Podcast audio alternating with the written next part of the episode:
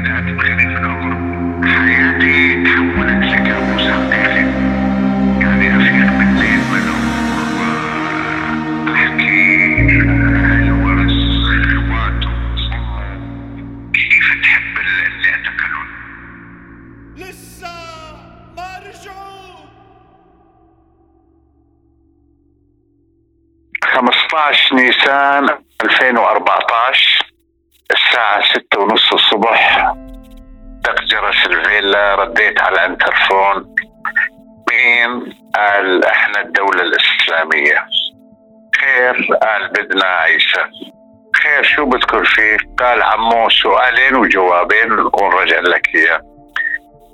سيبته من الصبح لأنه عنده بكالوريا بعد أسبوعين ذاكر فحص بده يسافر على القامشتي نزل مثل ال- ال- المنبر قلت له الدولة بدهم إياك والله نزل تفضلوا.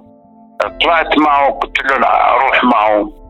قال آه، ما في داعي عمو سؤالين وجوابين ونرجعوا لهون خطف عيسى من بين دفاتره وكتبه وقبل أسبوع واحد من امتحانات البكالوريا تم اعتقاله وهو لم يتجاوز السابعة عشرة. ومن يومها بدأت العائلة رحلة البحث المضني عن أي أثر لصغيرها.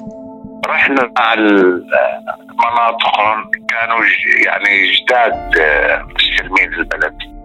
رحنا على مبنى المحافظة قال والله مو عندنا رحنا بعدين عن طريق ناس انه هو بالنقطة 11 هاي نقطة استخباراتية. كل استخبارات العالم موجودة فيها.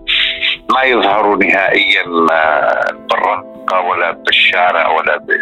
بعدين من خلال آه، أسئلة وناس من جوا إنه جمعوا خمسين واحد اعتبروهم مجموعة الأب باولو خمسين شاب. وبعدها صار اختفاء قسري. ما عدنا نعرف عنه أي شيء.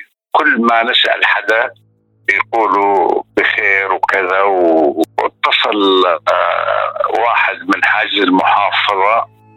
قال آه، يعني لازم حدا يتصل هاتف أرضي. بعدين رحت قال آه، يسلم عليكم ويسلم على أمه وأخواته البنات لأنه هو وحيد. ويسلم على ربعه وبس. رجعت أريد آه، يعني أسأله اختفى صار في مأتم رحت قرايبنا ولا العالم عم يباركوا لي إنه هرب مع ثلاثة. أيوه. واحد منهم قريبي وصل الشام كمان هذاك يعني آه، علاقات آه، أمنية وما أمنية ومخبر للنظام. وبعدها آه، ما عاد قفلوا عليه وكذا. حاولنا نتصل فيه كذا. قال والله آه، يعني ما بعرف. يعني كمان أنكروا القصة ودخلنا بدوامة إلا بعد سنة في دكتور أردني بايعون.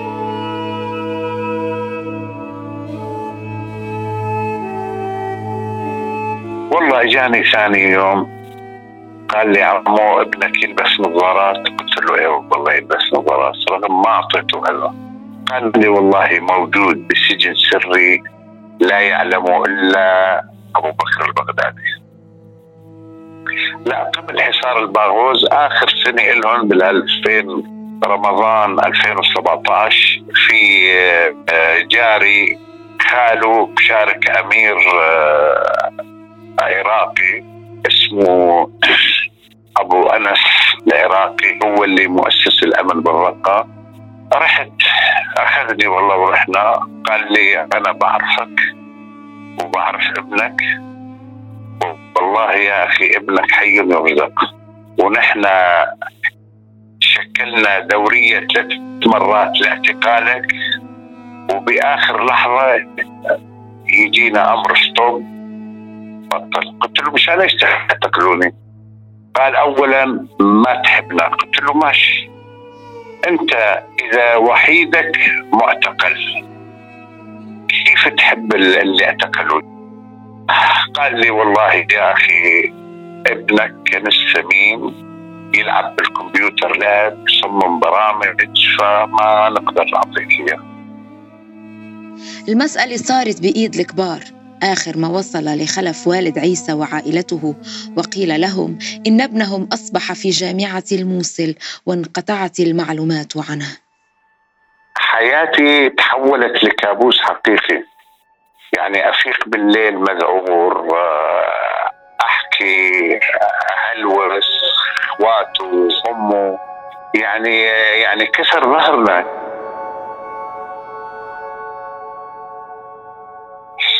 يعني طفل غير طبيعي مميز بكل كل الناس قرايبه واخواته عمامه عماته خواله كلهم يحبوه.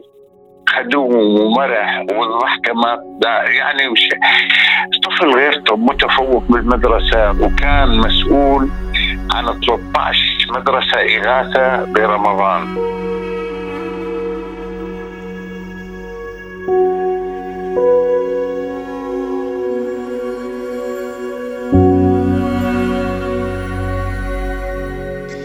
معاناة العائلة مستمرة منذ سنوات من خيبة إلى أخرى ومن انتظار إلى انتظار. أما عيسى فلم يعد بعد.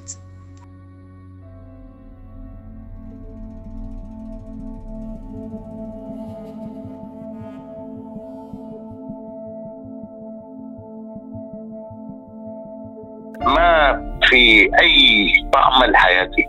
آه، حياة يعني دائما احس ب يعني ما فيني أي أعصاب تتحمل والحالة النفسية سيئة ودائما معصب و يعني حياة مقرفة مقرفة.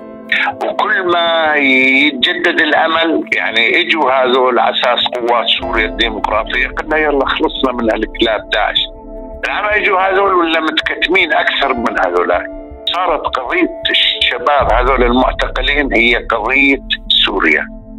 والعالم كله متعاطف معنا أكيد شايفين؟ لكن بدون حل سياسي في سوريا لا يمكن يظهر لأنه هذول راح يخربطوا يكشفوا حقائق مزعجة كثير. إلا أن الأمل لم يمت بعد وما زالت العائلة تتعلق بأي قشة وبأي خبر. حتى يعود عيسى ويمسح تلك الدمعة القديمة عن وجه والديه وأخواته الثلاث. أنا وأمه يعني عندنا أمل بالله قوي جدا إنه لا زال حي. يعني أنا من من, من أسبوع حلمت فيه. آه، عمره صف خامس عمره عشر سنوات اجى لفلفني وبوسني وعشت معه ليلة رائعة جدا.